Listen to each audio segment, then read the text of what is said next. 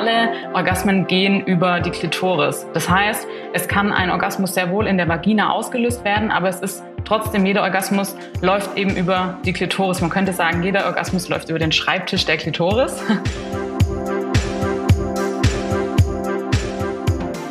Ja, hallo ihr Lieben. Ich bin Lina und ich freue mich, dass ihr auch in diesem Jahr wieder dabei seid und zurück seid und zuhört zu der ersten Folge in diesem Jahr von Hard to Hard. Ja, herzlich willkommen. Ein verspätetes Happy New Year. Ich weiß nicht, ich glaube, das kann man noch sagen.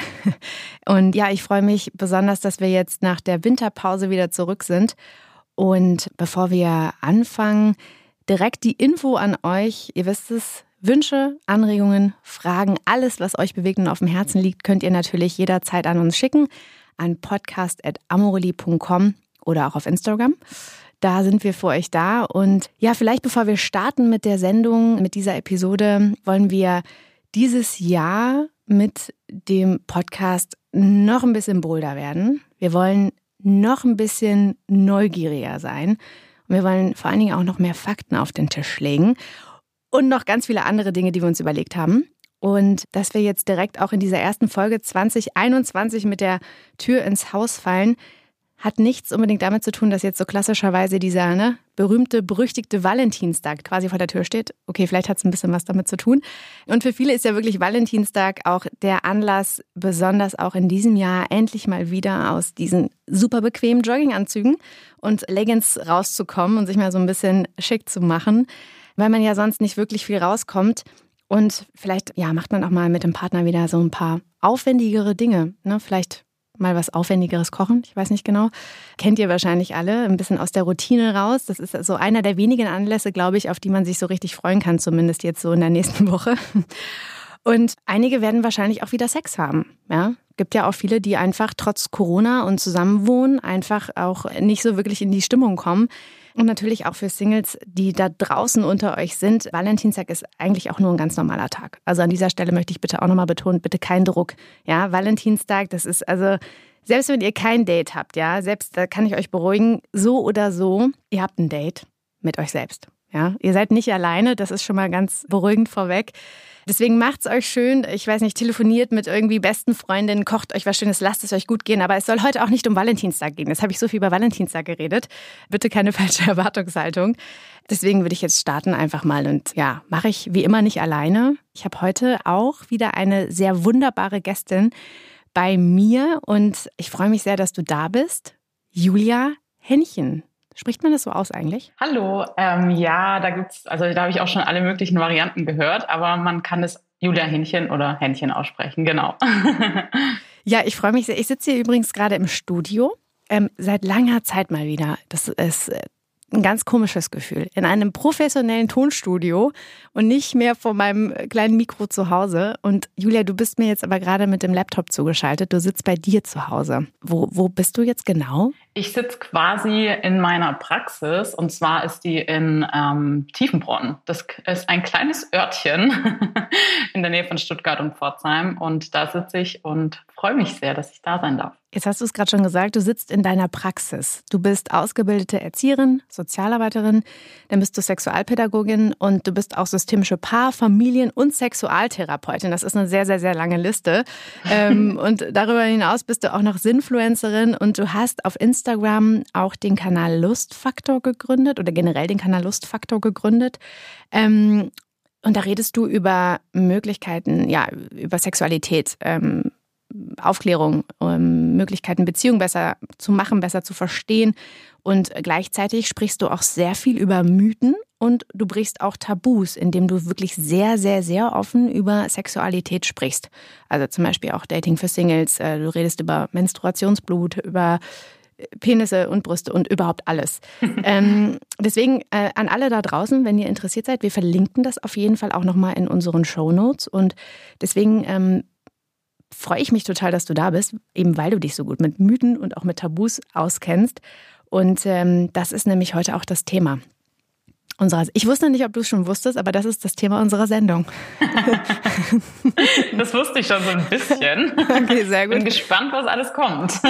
ähm, genau. Und bevor wir aber anfangen, gibt es äh, wie immer so ein kleines Vorspiel. Also viele kenne ich jetzt nicht, ich kenne dich ja auch nicht richtig, ne? Aber wir lernen dich ja jetzt kennen und deswegen wollen wir mal so ein bisschen das Eis brechen, weil ähm, es ist ja früh, Freitag früh und direkt mit Tabus, Sextabus anzufangen, das ist ja für viele vielleicht auch ein bisschen, uh, ähm, ne, überfordernd. Für mich auch jetzt gerade. So, ja, ich also erstmal, ich muss erstmal wieder reinkommen. So, deswegen, wir fangen erstmal mit dem Vorspiel an. Ähm, ich habe drei kleine Sätze mitgebracht, die ich dich bitte zu vervollständigen. Also ich fange an und du vollendest sie.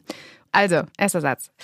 Sexualität ist lernbar. Was ist die häufigst gestellte Frage, die du im Rahmen deines Berufs bekommst? Bin ich normal? Drei Dinge, die beim Sex gar nicht gehen. Grenzüberschreitung, Grenzen zu, also nicht zu hören und nur nach sich zu schauen. Vorspiel beendet. Vielen Dank. Harter Cut. Ähm, genau, du hast es auch gerade schon angesprochen, bin ich normal. Ähm, wir haben sehr viel immer mal wieder in den letzten Jahren und wir sind jetzt ja schon seit fast zwei Jahren mit Hard to Hard äh, dabei, also auch schon relativ lange. Wir haben bald Geburtstag, aber dazu sage ich was ist, äh, in der nächsten Folge, da freue ich mich schon drauf. Ähm, wir hatten ganz am Anfang 2019 schon mal eine Folge zu den Themen oder zum Thema Sexmythen und auch Tabus. Äh, damals mit Paula Lambert. Also für alle, die das nicht gehört haben, ihr könnt da sehr gerne nochmal reinhören. Und ähm, wir merken aber auch, dass in den ganzen Folgen immer wieder diese Tabus und Mythen und vermeintliche Glaubenssätze ein ganz wichtiges Thema sind. Und das kannst du wahrscheinlich auch bestätigen, ähm, dieses bin ich normal? Ja? Was ist denn eigentlich normal? Und ähm, deswegen haben wir gesagt, fangen wir einfach mal direkt dieses Jahr damit an und räumen ein bisschen auf. Und ähm, wir haben wie jedes Jahr einen Sexreport mit Amorelie durchgeführt, ähm, relativ groß angelegte Studie mit einem Marktforschungsinstitut und da haben wir rund um Sex alles abgefragt, was irgendwie geht. Ähm, da haben wir sehr, sehr, sehr ähm, sehr, sehr spannende, ähm, informative Dinge rausgefunden. Ich habe mal so ein paar mitgebracht. Und ähm, also zum Beispiel Klassiker, irgendwie ähm, 84 Prozent sagen, Abwechslung ist super wichtig im Bett. Ja, ganz, ganz wichtig. Und ähm, knapp 70 Prozent sind so okay zufrieden mit ihrer Sexualität ähm, und sagen aber auch, dass Sex super wichtig ist und auch zum Leben dazugehört. Also ganz wichtig für die Beziehung, aber auch fürs Leben generell. Und wir wissen aber auch, dass auf der anderen Seite nur knapp ein Viertel eigentlich mit dem Partner darüber redet. Also da merkt man, da ist so eine ganz große Diskrepanz. Und das ist eine Diskrepanz, die ist schon seit Jahren äh, da.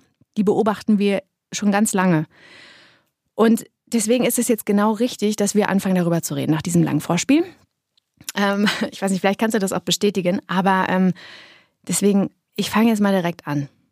Ich fange jetzt mal direkt an mit dem ersten Mythos. Ich lese immer mal so eine, eine Formulierung vor und dann steigen wir einfach mal direkt in die Diskussion ein. Sehr gerne. Es geht um Orgasmen. So, der erste Mythos.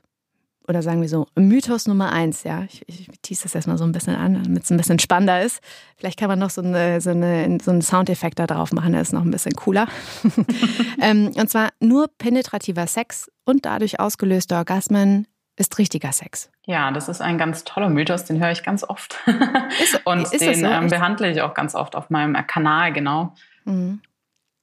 Ähm, ja, also ich glaube, dass dieser Mythos viel damit zu tun hat, dass wir in der Schule schon die Aufklärung häufig da lernen, dass eben dass man durch penetrierten Sex schwanger werden kann und viel dreht sich eben um Verhütung in der Aufklärung. Und ähm, das hört man schon häufiger, dass Menschen wie so ein Ranking eigentlich machen. Ne? Und der penetrative Sex steht eben ganz oben. Und das ist natürlich totaler Quatsch, weil alles, was man selber als Sex definiert, ist eben Sex. Und das kann auch sein, dass man sich einfach streichelt oder küsst oder umarmt. Ne? Also die Frage ist ja, was möchte man auch mit Sex vielleicht für Bedürfnisse stillen? Und ähm, da ist schon spannend, wenn man einfach die Menschen dahin mal so ein bisschen aufklärt, was ist überhaupt Sex oder die Frage stellt. Weil das sind viele erstmal total überfordert mit der Frage, weil was ist denn Sex? Also ähm, ja, das ist total spannend. Und was ich auch in meinen Beratungen zum Beispiel ganz, ganz häufig erlebe, ist, dass gerade jetzt weiblich gelesene Menschen eigentlich penetrativen Sex gar nicht so gut finden. Das mhm. heißt nicht, dass es natürlich auch viele gibt, die das gut finden, aber meistens finden viele weiblich gelesene Person das nur deswegen gut, weil es sich eben weil es eben Sex ist, anscheinend der richtige Sex. Ja, aber vielleicht können wir nochmal, weil du hast jetzt äh, ganz wichtige Dinge gesagt. Richtiger Sex, penetrativer Sex. Erzähl doch nochmal ganz kurz, damit wir ein, ein gleiches Verständnis haben. Mhm. Ähm, was, was ist denn penetrativer Sex? Es gibt ja immer dieses Klitoral und Vaginal. Ähm, mhm. klär uns mal auf, was hat das äh, damit zu tun und was, was ist jetzt was? Also ähm, penetrativer Sex ist einfach, wenn etwas in die Vagina eingeführt wird. Und da merkt man auch schon, dass es eine sehr passive Form von Sex ist für die Vagina. Ähm, genau, und klitoral und vaginal, das sind wir jetzt bei den Orgasmen. Und da gibt es ja auch so viele Mythen um den klitoralen und vaginalen Orgasmus. Ähm, und die Klitoris, die liegt ja vorne auf der Vulva und ähm, oder ist vorne an der Vulva eigentlich. Und ähm, von dem her hat der penetrative Sex bei der oder bei den Orgasmen, das ist wieder so ein ganz großes eigenes Thema noch, ähm, was da so mit dranhängt, weil die meisten Menschen mit einer Vulva oder mit einer Vagina, die kommen gar nicht ähm, oder haben gar keinen Orgasmus durch penetrativen Sex. Ähm, genau, es war jetzt irgendwie ein bisschen durcheinander, weil ich gerade verwirrt war mit dem penetrativen Sex und vaginal und klitoral, weil das einfach so gar nicht so zusammengehört eigentlich. Ähm, genau, Penetration bedeutet einfach, dass etwas in die Vagina, also dass etwas penetriert wird Mhm. Und in der Regel ist es eben meistens der Penis oder eben ein Toy. Ähm, genau, und vaginal und klitoral, das sind wir dann bei den Orgasmen. Wir kriegen ähm, bei Instagram auch sehr viele Anfragen oder auch E-Mails, wo es genau darum geht und viele das auch verwechseln. Also viele denken, Penetration ist immer dann auch vaginal. Ja? Mhm. Aber das hast du jetzt genau richtig eigentlich gesagt, dass es das ja eigentlich nicht ist. Also man muss das ein bisschen trennen. Also auf der einen Seite hast du gesagt, klitorale Orgasmen und vaginale Orgasmen und Penetration ist eigentlich alles, was nicht von außen ist, sondern was in die Vagina eingeführt wird. So. Oder, oder auch in den Po, also oder in After eben. Ne? Also Penetration genau. kann alles sein, ja. Dann bleiben wir mal bei dem ersten Punkt. Ähm, vielleicht, um noch mal ein bisschen bei dem Thema Orgasmen zu bleiben. Wir haben nämlich herausgefunden, dass über die Hälfte der Frauen sagen, dass sie am besten bei zusätzlicher klitoraler Stimulation nur zum Orgasmus kommen können. Um da vielleicht mal diesen Druck rauszunehmen, das vielleicht können wir es auch so sagen, vaginale mhm. Orgasmen sind eher die richtigen Orgasmen. Wie stehst du dazu? Ist das so? Also erstmal muss man unterscheiden, was bedeutet denn vaginal und klitorale Orgasmen, weil das ist auch so ein kleiner Mythos, der dazu führt, dass Menschen auch wiederum, und wenn wir jetzt mal in die Geschichte reingucken, dann ähm, kann man sogar sagen, dass früher, also Freud war das, gesagt hat, dass ähm, der vaginale Orgasmus der richtige Orgasmus ist und der klitorale wäre etwas, was junge Mädchen nur hätten, ja. Und das ist natürlich auch schon mal total falsch, weil alle Orgasmen, und zwar egal, wo sie ausgelöst werden, ob das jetzt über den ähm, Zervix, über die ähm, Prostata oder über alles Mögliche, egal, oder über die Brustwarzen. Alle Orgasmen gehen über die Klitoris. Das heißt, es kann ein Orgasmus sehr wohl in der Vagina ausgelöst werden, aber es ist trotzdem, jeder Orgasmus läuft eben über die Klitoris. Man könnte sagen, jeder Orgasmus läuft über den Schreibtisch der Klitoris. ähm, genau, und was da eigentlich auch noch total spannend ist bei dieser ganzen Debatte, ist, dass wir bei ähm, alles, was so den weiblichen Körper angeht, da sind wir auch in der Forschung noch total hinten dran. Ja, das heißt, wir wissen da noch gar nicht so viel. Auch die Klitoris wurde erst relativ spät in der ganzen Größe eigentlich, ähm, ich sage jetzt mal entdeckt, ist das falsche Wort, aber ja, also wissenschaftlich auch dargestellt. Jetzt sage ich jetzt mal so.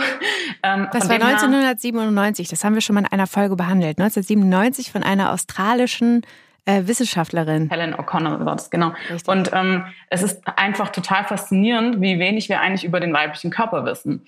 Und es könnte auch sehr gut sein, dass wir in ein paar Jahren zu den Orgasmen nochmal neue Forschungen finden. Der aktuelle Stand ist einfach der, dass alles über die Klitoris geht und es gibt eben keine Unterscheidung in vaginalen Orgasmus und klitoralen Orgasmus, sondern der Unterschied liegt darin, wo wurde er ausgelöst. Aber über die Klitoris ist trotzdem der Orgasmus später dann gelaufen, sage ich jetzt mal. Ne? Und genau, da wissen eben viele Menschen auch gar nicht, wie groß die Klitoris ist und ähm, wie weit die eigentlich überall so verbunden ist und so. Und deswegen kann es sehr gut sein, dass ein Orgasmus in der Vagina ausgelöst wird, ähm, aber eben doch durch die Klitoris, ja, ausbricht sozusagen oder mhm. da über den, über den Schreibtisch der Klitoris gegangen ist vorher. Ganz kurz, wie groß ist denn die Klitoris? Die äh, Klitoris ist tatsächlich ja zwischen fünf bis 13 Zentimeter, also zwischen neun und zehn hören wir häufig so in, in wissenschaftlichen Untersuchungen auch. Und da ähm, ist es einfach auch total spannend, weil der, die Klitoris ist tatsächlich genauso groß wie ein Penis. Und ähm, ja, das ist sehr spannend einfach. Da wissen also, ganz viele nämlich nicht, wie groß die ist. Geht über den Teil hinaus, den man sieht. Genau. Wir sehen ja immer nur quasi, oft hören wir von der Perle. Das ist übrigens die Klitoris Eichel, was wir ja auch vom Penis kennen. Und ähm, genau, das ist meistens eben ein kleinerer Punkt oder auch mal ein bisschen größer. Ähm, aber das ist eben nur so ein ganz kleiner Punkt und ganz viele Menschen finden es übrigens auch gar nicht so toll, wenn man direkt auf diesen Punkt drauf drückt oder ja, diesen Punkt stimuliert. Da gibt es zum Beispiel Untersuchungen, die zeigen, dass es die meisten Menschen mit einer Klitoris viel angenehmer finden, wenn wir so ein drei Millimeter ungefähr neben dieser Perle uns berühren oder wenn da Druck ausgeübt wird oder eben stimuliert wird.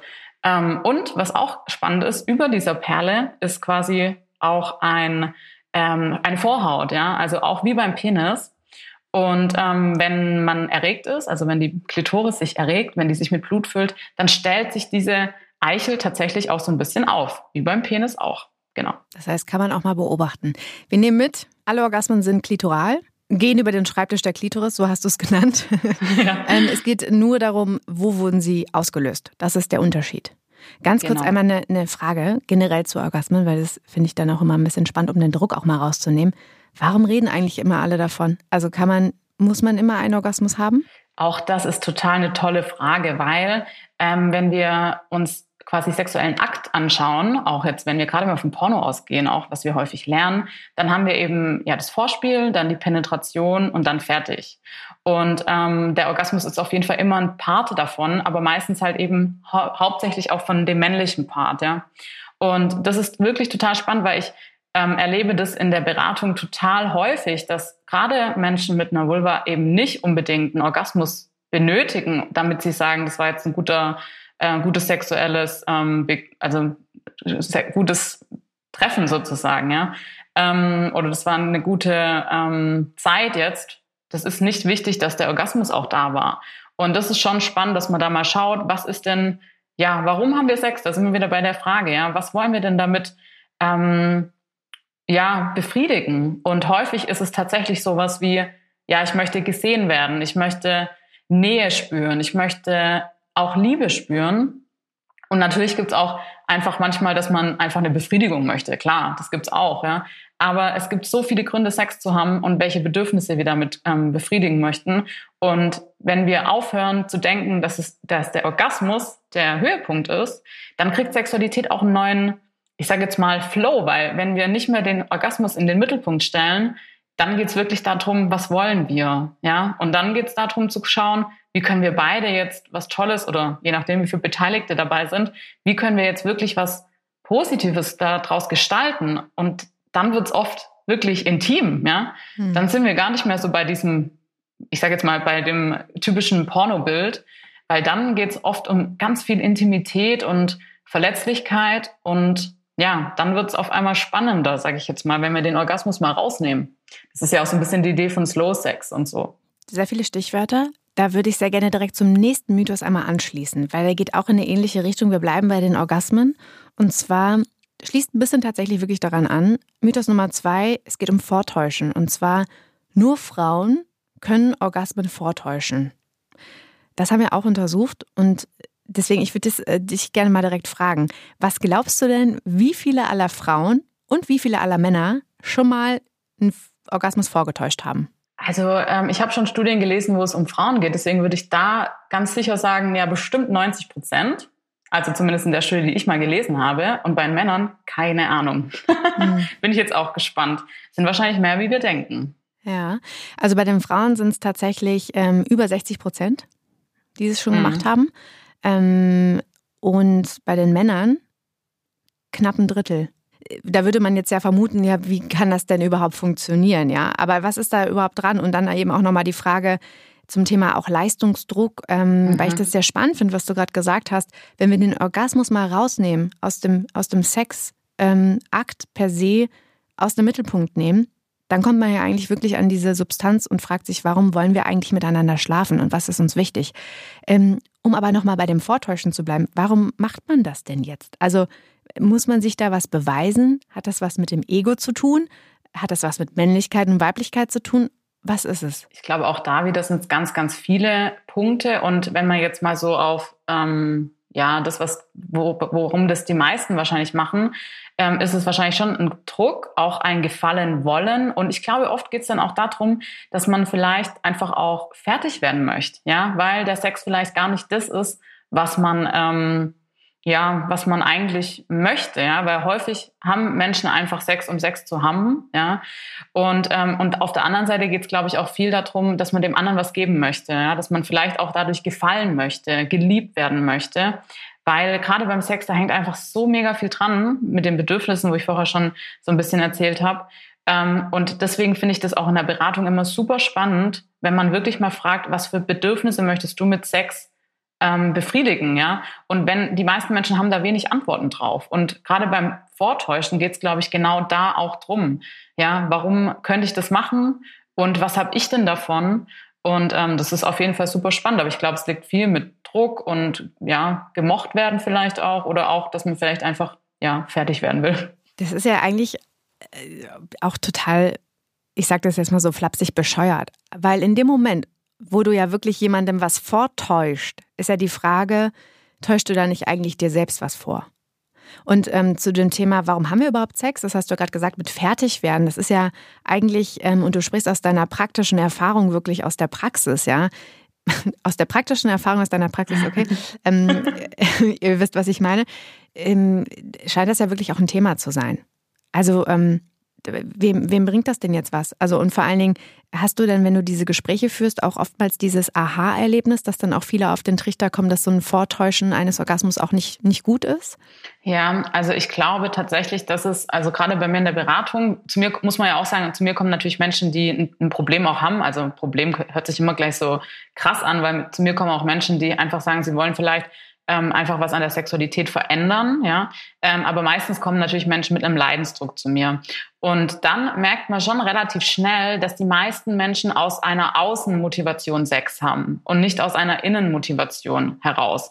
Und ähm, dass es häufig nicht darum geht, dass man ähm, ja die eigenen Bedürfnisse überhaupt kennt, sondern den meisten Menschen ist sogar schon noch irgendwo ähm, so klar, dass es irgendwie darum geht, dass ich gefallen möchte oder so.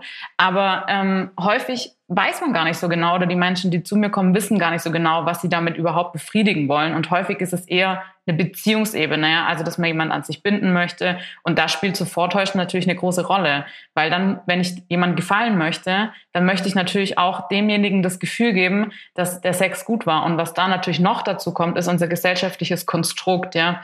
Ähm, Frauen sind immer in einer Position, wo sie gefallen müssen eigentlich. Ja? Sie sollen sexuell ähm, begehrenswert sein. Sie sollen auch aktiv sein, aber bitte nicht zu viel.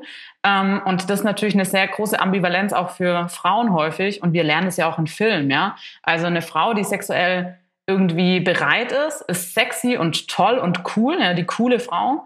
Ähm, aber zu viel darf nicht sein. Wenn zu viele Männer schon dran waren, wie man es ja dann auch oft hört, ja, total abwertend, dann ähm, wird es schwierig schon, ja. Dann ist man auf einmal nicht mehr so begehrenswert. Und da ist natürlich auch schon ein riesen ambivalentes Verhalten oft für ganz viele Menschen im Inneren überhaupt in Bezug auf Sexualität. Ja, also da kommt wirklich ganz viel zusammen. Und ähm, ja, deswegen ist es sehr individuell, aber doch auch so ein gesellschaftliches Thema noch oder so mit mhm. reinfließt, würde ich sagen. Ja. Auf jeden Fall eine Komponente, die wichtig ist, die man auch nicht wegdenken darf. Deswegen kann man diese Frage ja vielleicht auch mal wirklich jetzt an alle Zuhörerinnen und Zuhörer stellen. Warum habt ihr eigentlich persönlich Sex? Ne? Was ist euer mhm. persönliches Ziel? Ähm, ich würde sehr gerne noch einmal auf diesen Punkt kommen mit ähm, Frauen täuschen Orgasmen vor, aber auch Männer. Wie mhm. ist es denn überhaupt möglich? Das werden sich vielleicht viele fragen, wie Männer überhaupt Orgasmen vortäuschen können.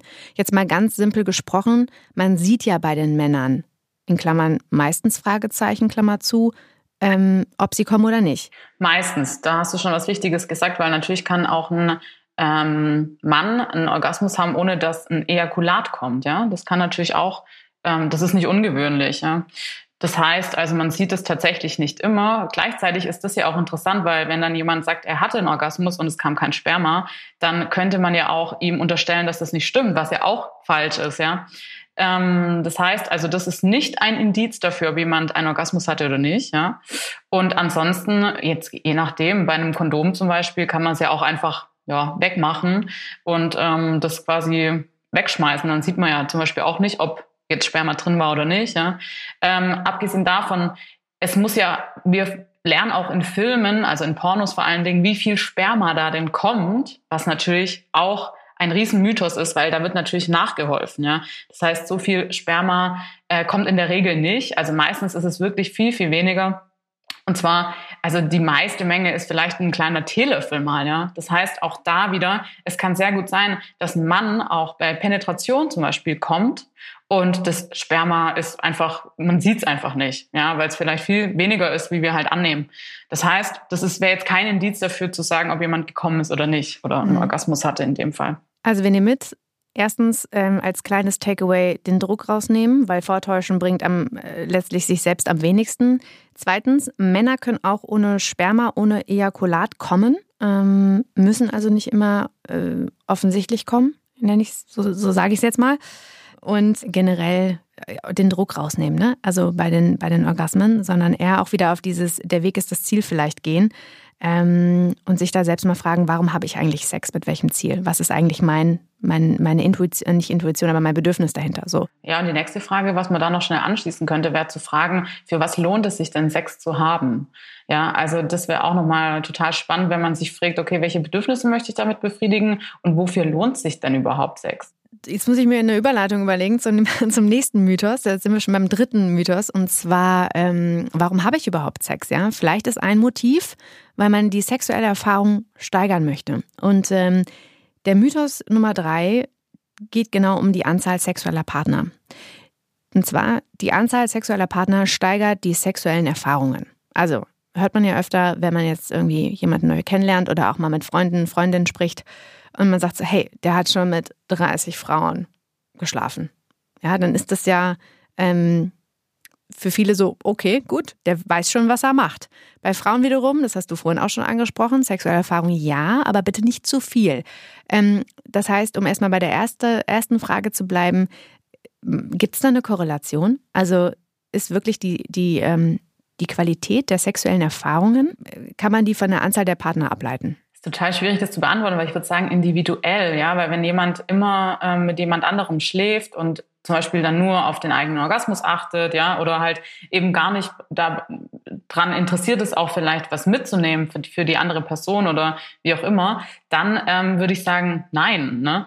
Aber wenn jetzt ähm, man dadurch wirklich auch in die Kommunikation tritt und wenn man dadurch vielleicht auch sagt, okay, ähm, dadurch, dass ich jetzt mit verschiedenen Menschen schon geschlafen habe oder irgendwie in Verbindung getreten bin sexuell, ähm, habe ich halt auch was von denen erfahren, weil wir darüber gesprochen haben, was gefällt dir denn, ja? Und dann habe ich vielleicht gelernt, darüber zu sprechen, über Sexualität zu kommunizieren, nachzufragen, auch über Zustimmung nachzufragen. Ist es okay, dass ich dich gerade küsse? Gefällt dir das? Kann ich weitermachen? Und ähm, das kann natürlich dazu führen, dass man da mehr Erfahrungen hat im Sinne von, dass man besser kommunizieren kann, dass man besser einfühlsamer vielleicht auch ist, ja. Aber ich glaube, das ist wirklich so individuell dann letztendlich, ob der Mensch daran interessiert ist oder ob es wirklich so fastfood-mäßig einfach um den Orgasmus dann zum Beispiel geht. Ne? Mhm. Also ich glaube, das ist dann einfach total individuell, ja.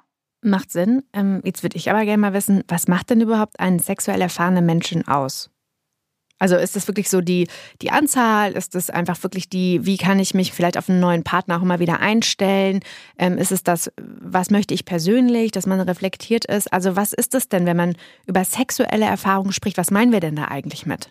Gute Frage, finde ich total spannend, weil ähm, wir hören ja auch häufig dann zum Beispiel gerade ja, oft werden natürlich Frauen bewertet. Jetzt sind wir wieder bei vielen Klischees, aber es ist ja immer noch so, dass Frauen dann zum Beispiel als Brüder abgestempelt werden ne? oder auf der anderen Seite eben als schlampig.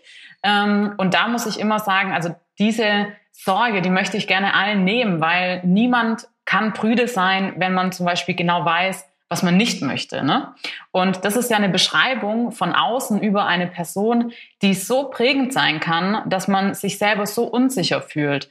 Ich würde sagen, dass jeder Mensch, egal wie oft man und mit wie vielen Menschen man Sex hatte, jeder, jede neue sexuelle Begegnung ist immer anders, ja.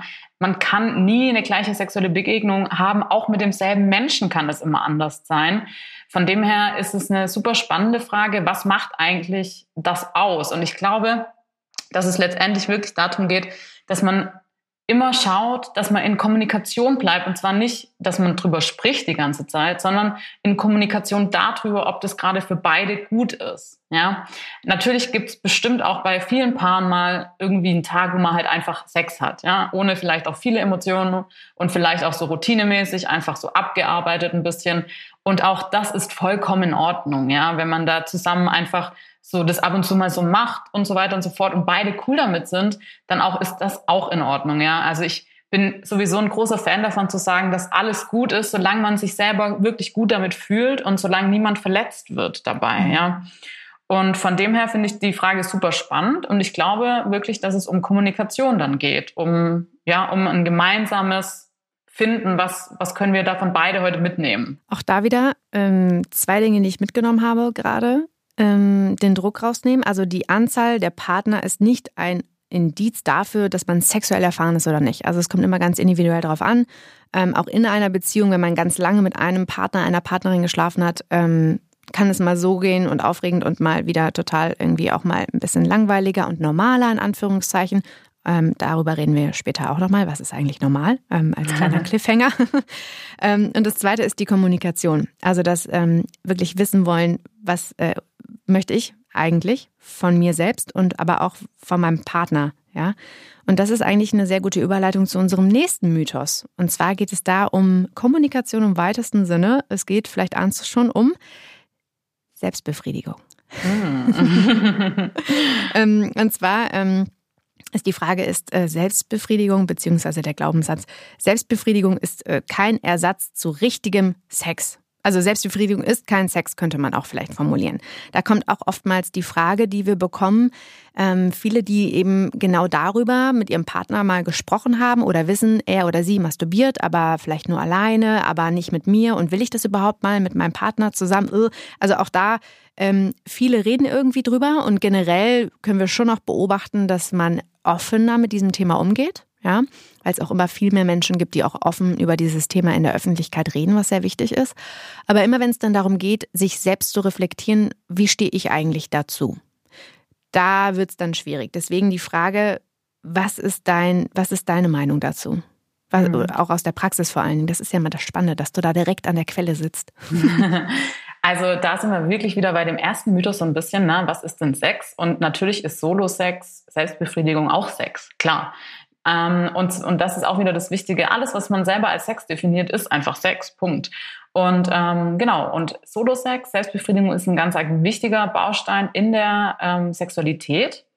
Aber, und da möchte ich auch wieder ein bisschen den Druck rausnehmen, es ist auch okay, wenn man damit erstmal nicht so viel anfangen kann. Weil wir hören ja immer, ja, also Selbstbefriedigung und Selbstliebe hängt so sehr miteinander zusammen und so. Und ich finde, das macht auch schon so einen ganz großen Druck, weil es gibt eben ganz viele Menschen, denen ist es super unangenehm, sich selber zu befriedigen. Und das ist okay. Ja, also das ist okay. Und, ähm, und, und man kann sich da, wenn man möchte, rantasten, aber es ist eben auch kein Druck, dass man das machen muss. Ja, also Selbstbefriedigung definiert nicht deine Selbstliebe. So, das ist, glaube ich, ganz, ganz wichtig. Aber es kann wirklich ein wichtiger Baustein sein auf einer Reise hin zur Selbstliebe oder zur Selbsterkenntnis. Und ich mache die Erfahrung in der Praxis, dass ähm, Selbstbefriedigung die meisten Frauen, das sind wir jetzt wieder total in Klischees, aber es ist einfach so, dass ähm, die meisten Frauen, ähm, vor allen Dingen dann, wenn sie in einer Partnerschaft sind, ähm, Selbstbefriedigung sehr schambehaftet wahrnehmen und häufig auch eine Selbstbefriedigung eher sehr schnell abläuft. Ja, also sprich, meistens lernt man das ähm, in der Jugend. Ähm, man bringt sich das selber bei, wie das funktioniert und das macht man dann auch sein Leben lang eigentlich meistens gleich. Ja? Also wir verändern auch unsere Selbstbefriedigung häufig nicht. Und gerade ähm, je nachdem, aber ich mache die Erfahrung, dass viele Frauen das relativ schnell machen. Ja, also wenn ich dann frage, wie lange brauchen Sie, bis wenn Sie sich selber befriedigen, wie lange brauchen Sie dann zum Orgasmus? Ja, so zwei drei Minuten, sogar kürzer.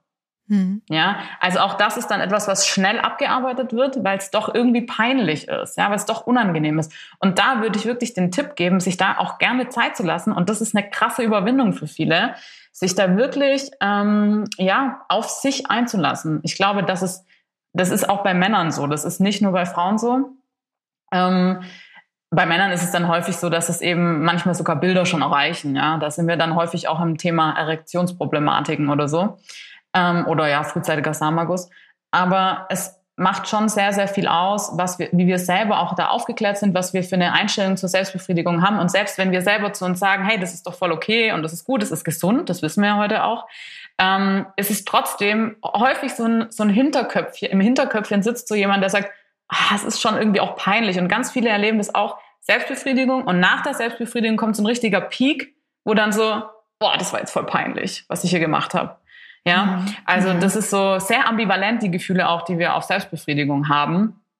Und da lohnt es sich auf jeden Fall hinzuschauen. Und natürlich ist Selbstbefriedigung Sex. Zum, du hast es auch gerade schon gesagt, damit wir auch so ein bisschen die Zuhörerinnen und Zuhörer, ich sag mal, bei der Stange halten. Mhm. Über den frühzeitigen Samenerguss sprechen wir später auch nochmal ähm, in einem Mythos. Zumindest können wir es, ähm, glaube ich, ganz gut verbinden.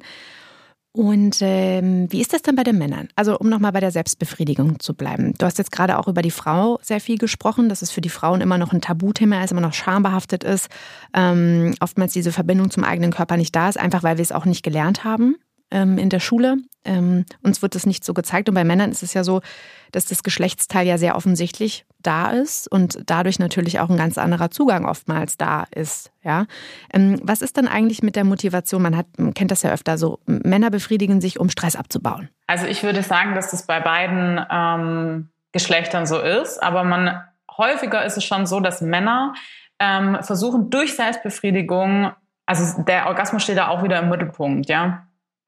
Und wir haben, wir lernen ja leider auch in unserer Gesellschaft, dass ähm, Männer irgendwie Stress abbauen müssen. Ja, die müssen regelmäßig ejakulieren, was auch so ein Mythos ist, was eben nicht stimmt, ähm, weil Ejakulat baut sich einfach vom Körper wieder ab. Ja, wir wissen mittlerweile aus Studien, dass es schon hilfreich sein kann, wenn ein Mann regelmäßig ejakuliert.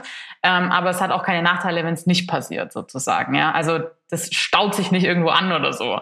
Aber wir Frauen müssen doch auch Stress abbauen. Genau. Und jetzt sind wir nämlich wieder bei sehr gesellschaftlichen ähm, ja, Narrativen, den, die wir halt eben so lernen, dass ähm, Frauen ja eigentlich nicht so gern Sex haben ja, und Männer eben schnell zum Stressabbauen Sex haben. Und deswegen würde ich auch sagen, hier wieder sehr individuell, man muss einfach schauen und dass es bei allen Geschlechtern eigentlich wieder dasselbe ist. Ja, Wir wissen auch zum Beispiel auch aus Untersuchungen, was ich super spannend finde, dass die meisten Unterschiede immer innerhalb einer Geschlechtergruppe ist und nicht außerhalb von zwei Geschlechtergruppen. Von dem her würde ich sagen, dass es oft um Stressabbau geht. Es geht oft um sich fühlen, sich spüren. Ähm, aber es kann natürlich auch einfach darum gehen, sich was Gutes zu tun. Wir haben in der Umfrage auch herausgefunden, dass die Männer mehrmals täglich bis wöchentlich masturbieren und zwar 50 Prozent aller Männer. Also die Hälfte aller Männer masturbiert mehrmals wöchentlich. Mehrmals oder wöchentlich. Mehrmals und oder wöchentlich. und ähm, bei Frauen sind es noch nicht mal, noch nicht mal annähernd 20 Prozent. Mhm. Also ja. 16, um genau zu sein. Und das ist ja auch schon sehr, ein sehr großer Unterschied. Deswegen wollte ich da gerade nochmal drauf eingehen, was auch so deine Erfahrung ist ähm, zum Thema, mh, mm, wie offen sind da eigentlich Frauen? Und was ist eigentlich dieses, du hast es gesagt, gesellschaftliche Narrativ, was oftmals auch dann mitschwingt, ja? Ähm, mhm. Übrigens, nochmal einmal, um das abzuschließen, jede fünfte Frau masturbiert nie. Mhm. Ja. ja. Ähm, spiegelt sich das auch bei dir in der Praxis wieder? So, dieser Auf jeden Gap. Fall. Ja, mhm. auf jeden Fall, tatsächlich. Und aber was interessant ist, wenn ich jetzt zum Beispiel in meiner Instagram-Bubble bin, da ist es anders, ja. Da sind Frauen oder weiblich gelesene Personen sprechen da viel offener drüber und auch viel ähm, deutlicher, dass sie das viel häufiger machen. Ich glaube, es kommt immer so ein bisschen drauf an, wo wir uns bewegen, in welchen Räumen und auch wie offen man darüber sprechen kann und darf, so ein bisschen, ja. Also ähm, ich mache schon die Erfahrung, dass auch viele Männer nicht regelmäßig masturbieren zum Beispiel. Ja, also das ist ja auch sowas, was wir uns erzählen. Ja, Männer, die machen das halt ständig äh, und Frauen halt nie so. Ja, und da würde ich auch total einladen, da ein bisschen mal zu schauen, weil ähm, nur wenn ich jetzt mal in meinem eigenen Bekanntenkreis ähm, schaue, äh, weiß ich natürlich schon, dass es viele tun und einige auch nicht, aber das nicht unbedingt geschlechts abhängig ist, sage ich jetzt mal. Ne? Und ähm, genau, deswegen finde ich die, diese Studien immer sehr spannend. Und ich glaube, es hat dann eben einfach ganz viel mit Scham zu tun oder mit ähm, ja, so einem unangenehmen Gefühl. Und bei Männern dann vielleicht häufiger, dass wir uns das erzählen, ja, die müssen halt Stress abbauen. So. Mhm. Okay. Aber das ist eigentlich nicht so. Nein, ich würde nicht sagen. Und ich würde, also ich würde eher sagen, dass es so ist, je nachdem, in welcher Bubble wir uns befinden. Ne? Was ich meine, ist eher so, ähm, aber wa warum machen es denn trotzdem Männer mehr? Also unabhängig davon, ob man sagt, dass sie Stress haben oder nicht, ähm, haben wir ja auch rausgefunden, dass mehr Männer tatsächlich masturbieren. Also liegt es daran, dass sie es irgendwie schneller machen können, dass sie nicht so viel Stimmung brauchen? Ich weiß nicht. Also was ist aber der Grund, dass de facto tatsächlich mehr Männer mehr öffentlich, äh, nicht, oh Gott. bitte nicht bitte, öffentlich. Bitte,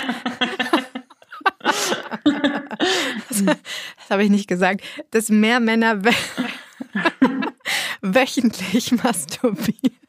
Ich würde ehrlich gesagt eher noch mal hinschauen wollen. Also ich glaube, es kommt halt immer drauf an. Ich würde nicht sagen, dass mehr Männer masturbieren und die, also je nachdem, wo wir uns halt befinden und die Männer, die eben das häufiger machen, das sind es dann eher Frauen vielleicht, die sich da ähm, schämen eher, ja.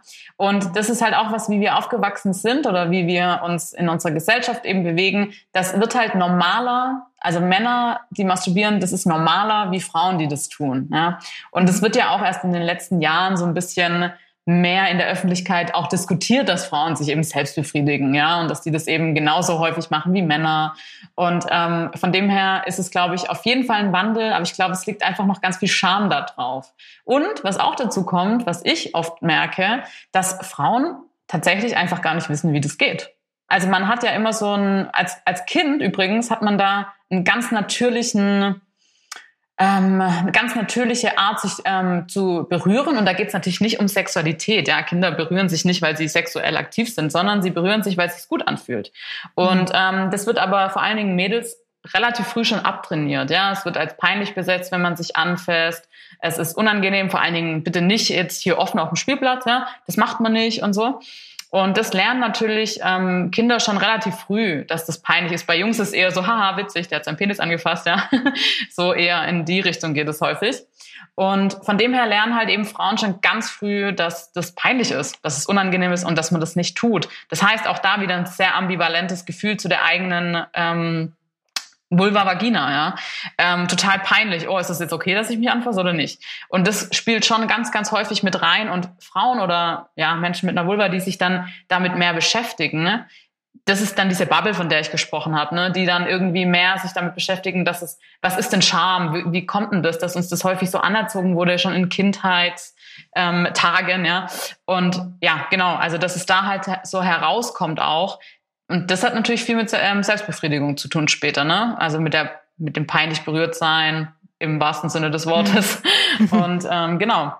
Okay. Das spielt da auf jeden Fall eine große Rolle, denke ich. Und da kommt es einfach drauf an, in welcher Bubble wir uns dann bewegen, ja. Und mhm. wirklich, dass viele Frauen wissen gar nicht, wie, wie stimuliere ich denn die Klitoris richtig? Vor allen Dingen, weil sie vielleicht auch gar nicht wissen, auch viele Männer übrigens nicht, dass es ja um die Klitoris geht und nicht um die Vagina, ja. Mhm. Und das wissen eben viele nicht. Uh, ich merke gerade, wir könnten eigentlich über diesen Punkt noch ähm, wahrscheinlich äh, die komplette Sendung füllen. Mit Blick äh, auf die Zeit ähm, habe ich mir gerade mal notiert, ähm, ne, mache ich eine ganz kurze Referenz auch nochmal, weil das Thema Unwissenheit sehr wichtig ist. Ich komme mal zu den Takeaways, zu diesem Mythos. Also das erste ist wirklich die Unwissenheit. Du hast es gerade jetzt so schön gesagt dass wir oftmals nicht wissen, vor allen Dingen die Frauen, wie funktioniert das eigentlich. Wir haben einmal dazu eine Folge gemacht, da dreht sich alles um Masturbation. Also für alle Zuhörerinnen und Zuhörer, ihr könnt da sehr gerne nochmal reinhören. Da sind wir so ein bisschen tiefer in das äh, Thema reingegangen.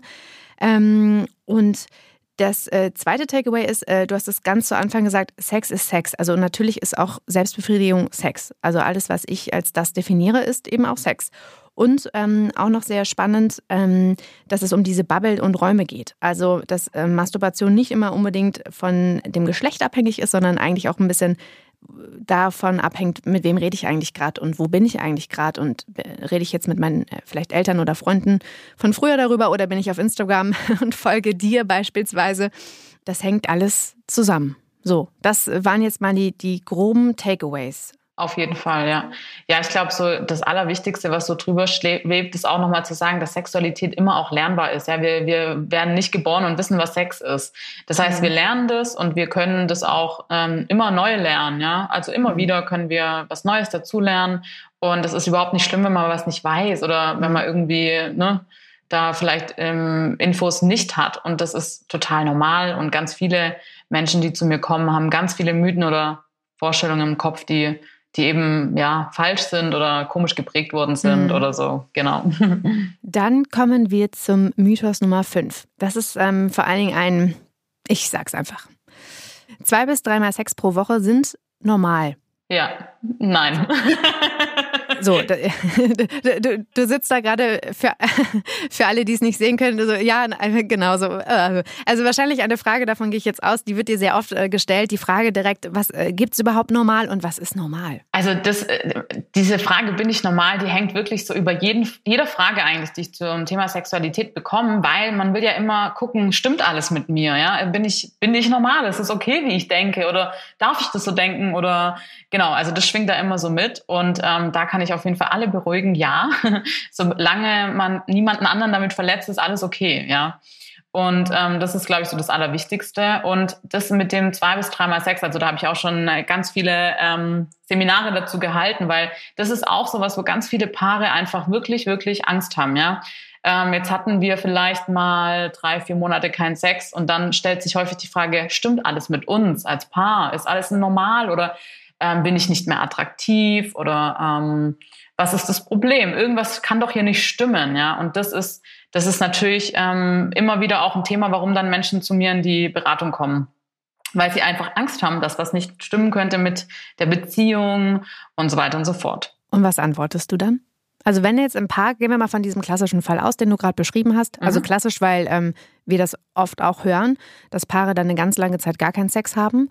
Ist das denn immer dann noch, also ist das, selbst wenn man eine Pause hat, länger mal und keinen Sex hatte, ist das auch normal? Mhm. Genau, also ich frage dann immer, ähm, für wen ist es ein Problem?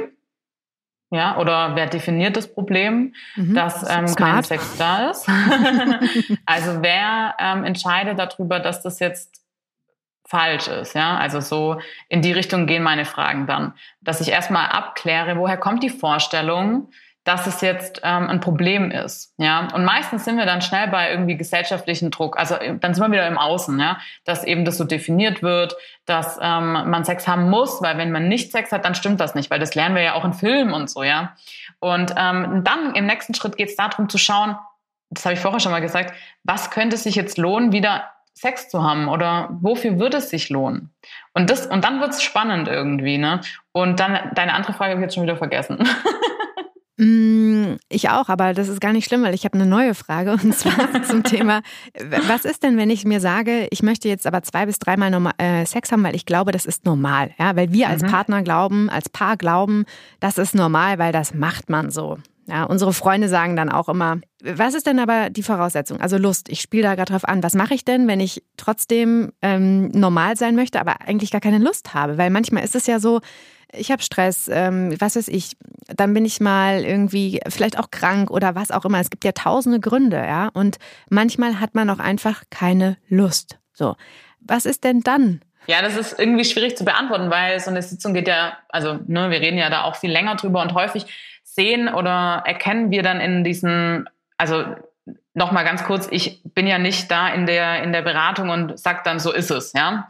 Also ich gehe ja immer damit, was auch die Paare oder die Einzelpersonen, je nachdem, die zu mir kommen, was die für, für eine Vorstellung haben, wie sich, was sich verändern soll auch, ja. Und das kann ich ja als Person gar nicht bestimmen, ja, weil ich kann nicht sagen, was für dich zum Beispiel gut ist. So, das geht halt nicht. Und das würde ich mir auch nie anmaßen. Und deswegen ist es immer so ein Abwägen, was was braucht's und was ähm, was können wir wo können wir beide mitgehen so ja? Und ähm, ich, ich schaue dann schon auch noch mal gab es denn Phasen in ihrem Leben wo sie gar keinen Sex hatten? Gab es Phasen im Leben wo sie ganz viel Sex hatten? Was war denn der Unterschied?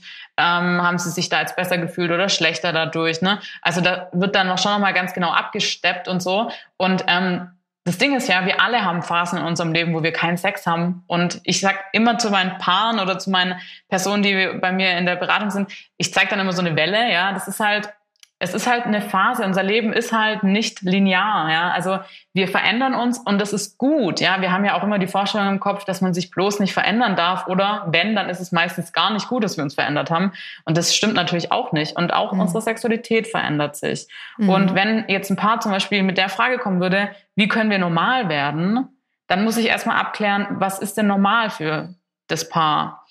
Und, ähm, und dann also auch das dabei, ganz kurz kann sich diese Frage, weil die ist, die sollte, deswegen, sorry, grätsche ich hier gerade rein. Ja, ja. Finde ich eine super spannende Frage, die nicht untergehen soll, weil das wirklich mal sich selbst zu fragen, was ist normal für dich? Genau. Das, das, das ist ganz wichtig, sich die Zeit auch mal zu nehmen. Was mhm. ist denn überhaupt normal? Das ja. äh, finde ich einen ganz wichtigen Punkt, Julia. Und es kann ja für jeden was anderes normal sein, ne? Also ja, das ist eben. ja auch ganz wichtig. Und dann halt zu schauen, okay, was ist für das Paar oder eben die Einzelperson, und hier sprechen wir jetzt ja von Paaren, was ist für die gut? Also wo sind, fühlen sich beide gut? Und meistens, meistens ist es dann tatsächlich so, dass die sagen, ja, so ein, zwei Mal im Monat wäre halt cool. Mhm. Ja? ja? Und dann sind wir nicht mehr bei jeden Tag oder ne, dreimal die Woche, sondern mhm ähm, ein, zwei Mal im Monat und dann frage ich, warum ist es Ihnen wichtig, Sex zu haben ein, zwei Mal im Monat oder was könnte da dran hängen, ja? Und dann geht es darum, okay, ich bräuchte halt schon irgendwie einmal im Monat so eine Bestätigung, dass alles okay ist zwischen uns. Mhm. Ja, und dann, ja, und manchmal habe ich halt auch Lust, ja. Aber meistens geht es eher erstmal darum zu schauen, okay, ist zwischen uns alles in Ordnung? Ja? Und dann merken viele Paare oder viele Menschen auch schon, okay, vielleicht ist es gar nicht so wichtig, dass wir so viel Sex haben, sondern dass die die Art, wie wir uns begegnen, viel spannender sein kann, wenn man es vielleicht nicht mehr so daran festmacht, dass wir jetzt schauen, hey, ist alles okay zwischen uns? Ja, mhm. das darf natürlich auch sein, klar. Aber es kann halt auch schön sein zu sagen, okay, wir machen das vielleicht weniger. Wir gucken halt lieber vielleicht danach, also Qualität und Quantität, ne, ist ja auch hier so ein, so ein Ding. Aber es ist natürlich trotzdem auch voll okay zu sagen, wir haben Sex, weil wir jetzt einfach eine Bestätigung brauchen. Ja, mhm. auch das ist okay. Mhm. Genau. Ich, äh, wir haben dazu auch ganz gute Zahlen. Was heißt gut? Also gut im Sinne von, ähm, nee, weil die sind wirklich, also ein Drittel sagen, ähm, sie haben mehrmals die Woche Sex oder täglich mhm. Sex. Ein Drittel der befragten Paare sagt, sie haben mehrmals im Monat Sex.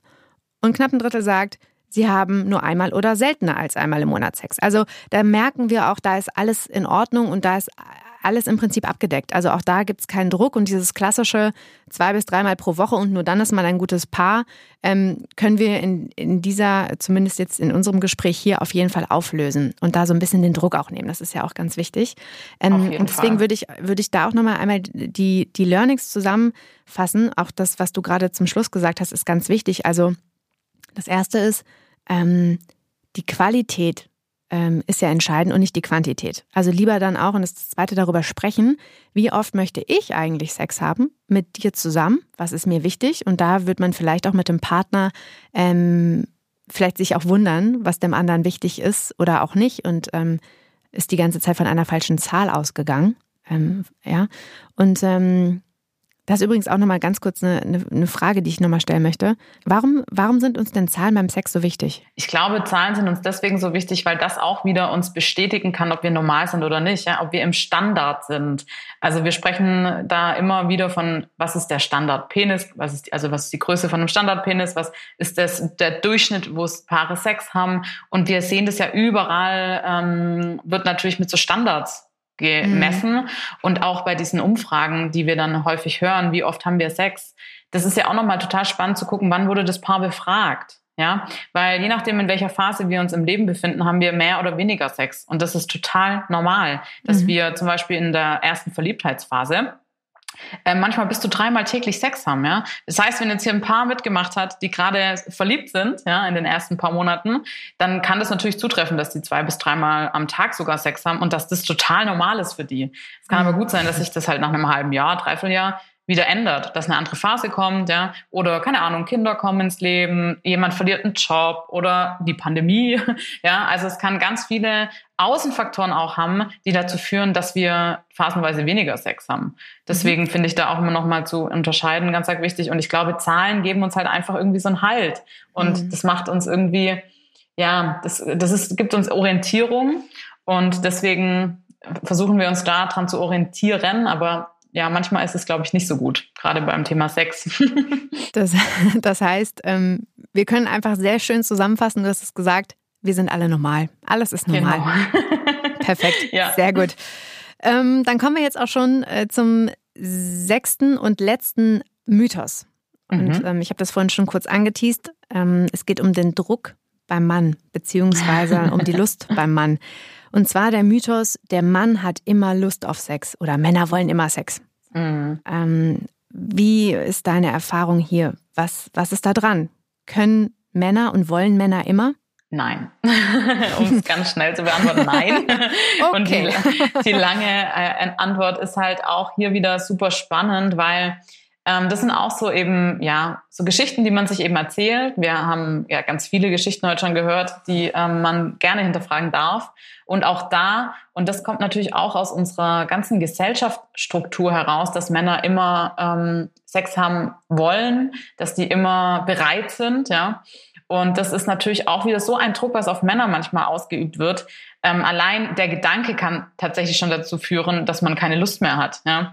Ähm, was wir auch wissen aus Studien oder was, was ganz klar ist, Menschen, die zum Beispiel eine Depression haben, verlieren häufig auch mal die Lust. Also ähm, es ist einfach dann keine Lust vorhanden. Und wir wissen einfach auch, dass ganz viele Männer zum Beispiel eine Depression haben, die gar nicht erkannt ist. Ja? Mhm weil Menschen einfach oder Männer einfach immer noch nicht so gut über Gefühle sprechen können. Ähm, da ist es auch wieder leider das, das Klischee, aber da merken wir, glaube ich, gerade auch, dass sich da echt was tut.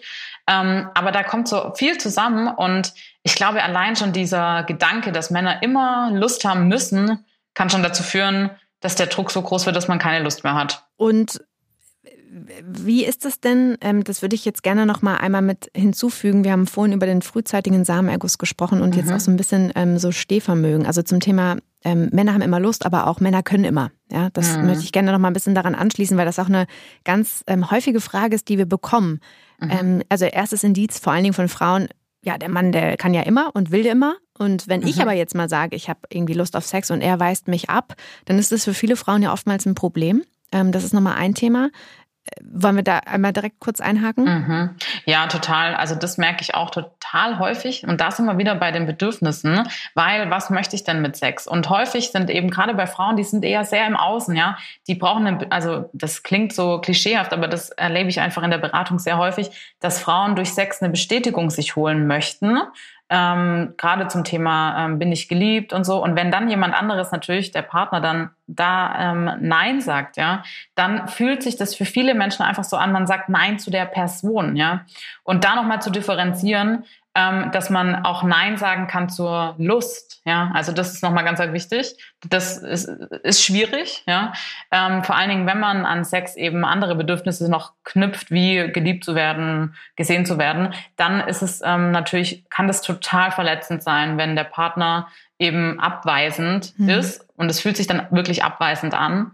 Und da wirklich zu schauen, okay, ähm, was, an was hat er denn kein Interesse? Und zwar halt am Sex. Und das merke ich schon sehr, sehr häufig oder auch, wie du es gerade schon gesagt hast, Stehvermögen, dass ähm, wenn dann das mit der Erektion zum Beispiel nicht so gut funktioniert, ähm, und das kann sehr gut auch aus einer nervösen ähm, Reaktion einfach nicht passieren, ja, dass das dann auch daran gekoppelt ist, dass man, dass Frauen häufig denken, okay, sie sind nicht attraktiv genug. Ja, mhm. ja das ist genau der Punkt, auf den ich hinaus wollte. Mhm. Ähm, weil das sind ja oftmals diese ähm, die, genau das, also erstens, er, er, möchte nicht mit mir schlafen, ich fühle mich abgewiesen, weil das liegt an mir. Du hast es gerade sehr schön gesagt, es ist oftmals ein Nein zur Lust oder ein Nein zum Sex und nicht ein Nein zu der Person in dem Moment. Deswegen ähm, wollen wir das auch nochmal explizit hervorheben.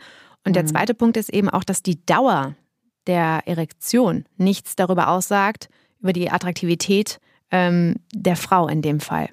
Total ähm, vielleicht, wichtig. Vielleicht können ja. wir da mal so ein bisschen drauf eingehen, auch ähm, zum Thema, was ist denn überhaupt Schnellkommen und was ist, ähm, also mhm. zum Thema normal, ne? Was, was ist Schnellkommen ja. und was ist ähm, vielleicht nicht Schnellkommen? Also ja, da bekomme ich auch häufiger Anfragen von äh, Männern, die wirklich Angst haben, dass sie zu früh kommen. Und wenn ich dann so mal ins Gespräch einsteige und nachfrage, okay, ähm, wann kommen Sie denn, dann ist es meistens so, ja, nach, nach drei, vier Minuten. Und ähm, dann schauen wir erstmal, okay, was ist denn, dann sind wir wieder beim Durchschnitt. Aber in dem Fall ist es wichtig, finde ich, weil wir werden halt durch Pornos oft irgendwie total verblendet, sage ich jetzt mal, was Sexualität angeht. Weil in Pornos ist es natürlich häufig so, dass wir irgendwie, keine Ahnung, halbe, dreiviertel Stunde äh, das sehen. Und da ist natürlich auch klar, dass es nicht am Stück gedreht wurde, ja.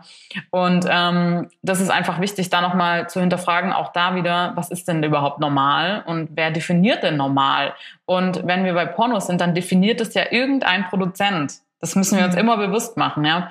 Und ähm, die normale Feuchtigkeit, die normale Lubrikation bei Frauen beispielsweise dauert so fünf Minuten oder ist für fünf Minuten ungefähr ausgelegt. Und genauso lang dauert normalerweise auch eine ähm, ja, also der sexuelle Akt, um eine Befruchtung stattfinden zu lassen. Es geht ja beim Sex, wenn wir jetzt mal evolutionsbiologisch hinschauen, einfach um eine Arterhaltung, ja.